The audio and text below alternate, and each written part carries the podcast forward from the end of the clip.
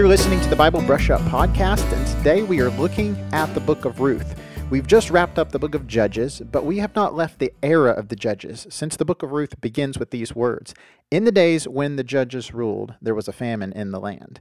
And that's where our story begins. Now, we don't know exactly where in the timeline of the book of Judges this would fall, but certainly it seems that it is during a time of uh, rebellion and sin because in the land there is a famine. And God had already promised the people through his covenant with them that if they were righteous and they lived according to the standards of the law, then he would bless the land and it would be prosperous. They would be prosperous and it would be fruitful and uh, they would have children and all these things would uh, take place. It would be a, a time of blessing. But instead, what we see is a time of curse. And uh, as we recall back to some of the previous episodes in the book of Judges, their time in the land was very cyclical. They would have times of blessing and prosperity, but through that, they would begin to turn away from God and to cling to other idols in the land that they had left there because they were unwilling and unable to drive out the inhabitants of the land, which would lead them to full out rebellion and would bring a curse upon their head, which would result in things like famine and pestilence in the land. And then they would call out to God and he would send a judge to deliver them. But in our story of Ruth, it seems that we are in that part of the cycle where we have the curse upon the land. And there are several things that we could bring out of this book that point to the evil in the land and what might have brought about such a curse. Uh, for one, we look at this family who the story is focused around. We have a guy named Elimelech, and he is married to Naomi and it says they have two sons, Mahlon and Chilion, but uh, they don't marry Israelite women, and they go ahead and marry Moabite women, which is something that was forbidden to the Israelites. They weren't supposed to be marrying foreigners, they were supposed to marry within Israel because by aligning themselves and marrying foreign women, they would often be drawn away to their foreign gods. And that's exactly what happens when these uh, children die. They, the one of the daughters in law is sent back to her people and to her gods. So we obviously see that they had other gods, and by marrying, they would have been inclined to at least be exposed to this foreign worship and foreign deity, this idolatry. And uh, so we see that already. And then not only do they marry Moabite women, but the whole family relocates to Moab. And so they are leaving the promised land. They're supposed to be driving out the inhabitants that are living in Israel. And instead, they're marrying foreigners and then relocating to foreign land. This is similar to the predicament that we see in Samson. Samson is supposed to be a judge who drives out these foreign uh, people who are oppressing Israel. he's supposed to drive out these Philistines, but instead he marries a Philistine, and uh, that becomes his downfall. So there's a lot of similarity going on between this family and some of the judges that we've already read about. Um, but in addition to that, we see this famine that's causing them to have to leave because they've got no food. Uh, and this is a result of the curse on the land. And then we see all of the males in this family die when they are in Moab.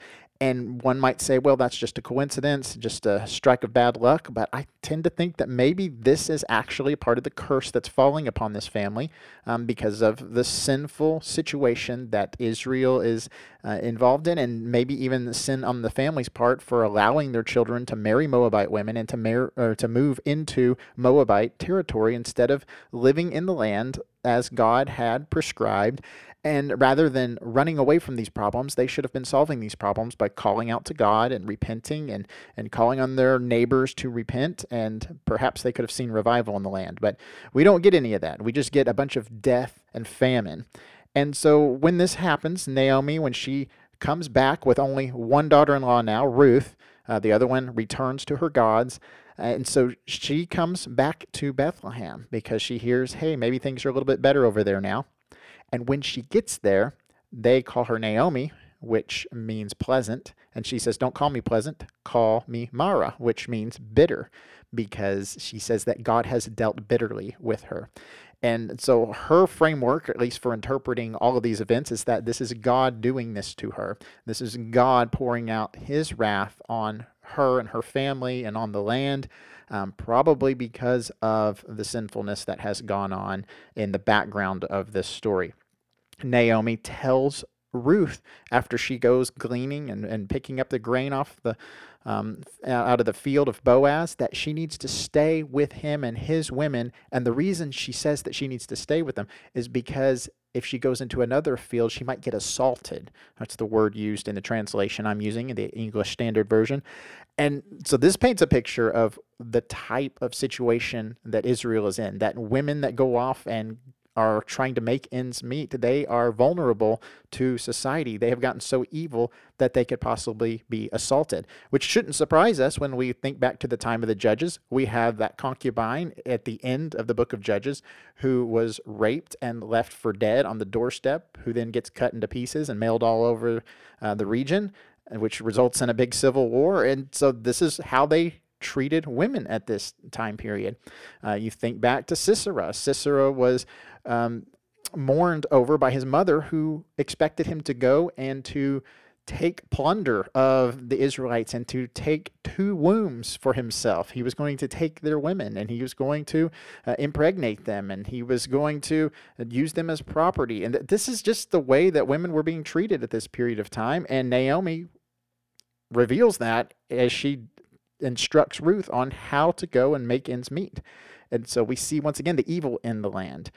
Um, and then we get to the end of the story where there's a chance for the near kinsman redeemer to redeem Ruth. And he at first wants to redeem the land because he says, hey, that's more land for me, more land for my uh, sons that I can divvy up when it comes time to give them their inheritance. But then when he finds out that he has to raise up uh, offspring on behalf of his near kin, which was a part of the Levitical law, he says, No, I'm not going to do that. And so he doesn't uphold his end of the bargain. He doesn't do his duty. And all this has sort of got uh, the book of Genesis in the background because we think back to the period of time when Judah's son Ur had a wife named Tamar, and he was evil, and so God killed him. And Tamar is left a widow without any offspring, which the women of this time, that was like their greatest fulfillment is to have children. And so Onan, the brother of Ur, is supposed to raise up children on Er's behalf. He's supposed to come and to produce children that will carry on the name of Ur, not the name of Onan himself. And that's how God had arranged for family lines to continue so that inheritances of tribal land and all that in the future would continue. But Onan, once again, does not live up to uh, that calling, just like the Redeemer in the book of Ruth. He doesn't want to have children by her that aren't going to represent his name. It's selfishness. He's only looking out for himself. He's not considering his brother, he's not considering Tamar. And so he won't do it, and God strikes him down as well. And as that story unfolds, that's where we find this really nasty situation where Tamar dresses up as a prostitute and goes and sleeps with the father of the two boys, Judah, and ends up having uh, children, twins, by him. And one of them is named Perez, who shows up in the book of Ruth. And so we got to have that story in the background, or else we won't really be able to get the full picture. And in fact, Perez is one of the forefathers of Boaz and uh, of the tribe of Judah. It's extending the line of Judah all the way down to Boaz um, which becomes very significant as we look at the point of this entire book. Uh, because we are dealing with the book of Judges, which continues to remind us that it was during a time period where there was no king in the land and everyone did what was right in their own eyes. And we still see that everyone's doing what's right in their own eyes. They're not fulfilling their duty as kinsmen redeemers, they're assaulting women. Um, they are marrying Moabite women. They are moving to foreign lands. Everything that they're not supposed to be doing, they're doing. And there's still no king but this is the bridge that connects us from a kingless society to a society with a king. Because at the very end of the book is where we get the genealogy of Boaz, which uh, his son is going to be the grandfather of David.